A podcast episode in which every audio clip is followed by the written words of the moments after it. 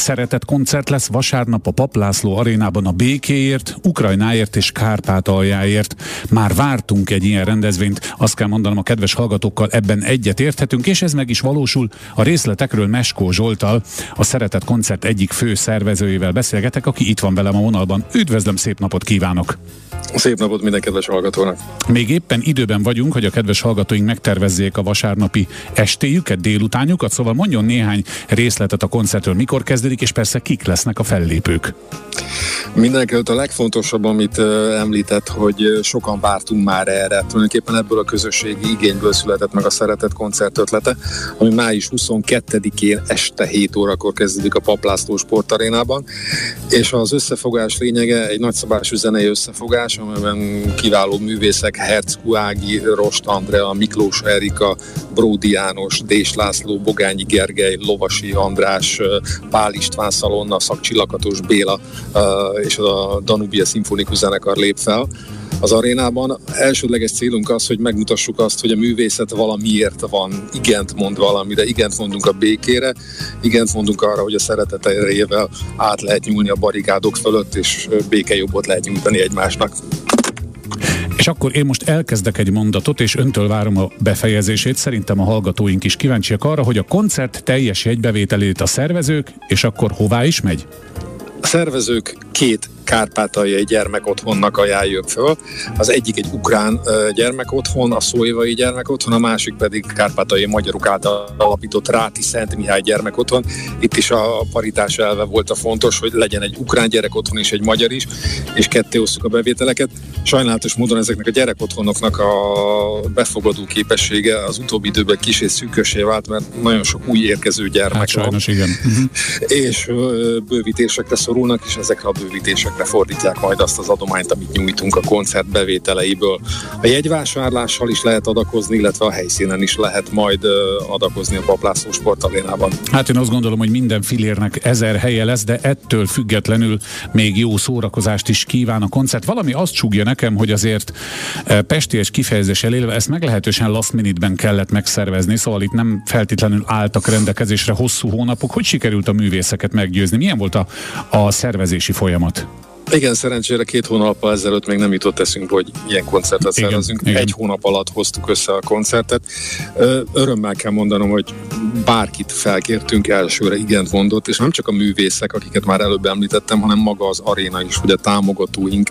Ó, Illetve van, van, egy, van egy nagy háttér összefogás, amit a nézők nem szoktak érzékelni.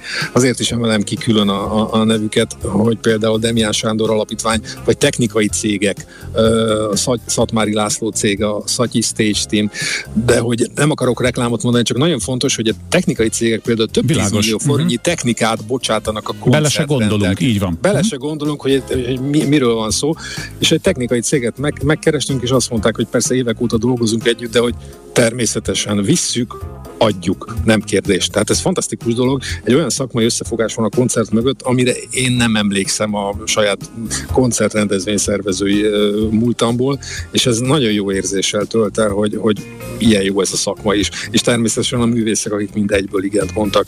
Igen, hát meglehetősen fals lett volna az a dolog, hogyha van egy koncert, ahol gyűjtenek mondjuk például a kárpátaljai gyermekotthonok számára, és utána például a hangtechnikát szolgáltató cég egy több milliós számlát benyújt, hogy oké, srácok, nagyon jó az a dolog, de nekünk pénzben van, és valóban nem jut eszünkbe, de akkor ezek szerint sikerült majdnem mindenkit vagy mindenkit megnyerni az ügynek, és az sem kis dolog, hogy az arénát.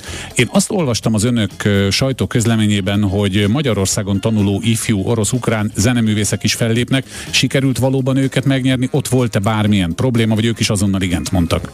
Uh, igen, uh, egy Magyarországon élő ukrán brácsa művész, Maxim Rizanov lesz az ukrán fellépő, és egy orosz hegedű művész, uh, pedig ő nem Magyarországon él, ő Berlinből érkezik, most ott tanul, Nikita Borisov Glebski, ő pedig egy hegedű művész, és közösen fognak előadni majd egy Handel duettet, azt gondolom, ez számomra az egyik leg, ez leg, uh-huh. igen, igen, az az egyik több gesztusa a koncertnek, hogy, hogy, hogy tényleg a zene és a művészet az határtalan, és valóban összeköt minket, és ez a két ember vállalta azt, hogy mind bármilyen kötődései, vagy bármilyen ö, kapcsolatrendszer ellenére itt Budapesten egymás mellett felállnak a színpadra, és hirdetik azt, hogy a szeretet mindent le tud győzni, illetve a szeretettel minden elérhető. Hát kedves hallgatók, szeretett koncert vasárnap este héttől a Paplászló arénában a békért, Ukrajnáért, Kárpátaljáért a teljes bevételt a szervezők jótékony célra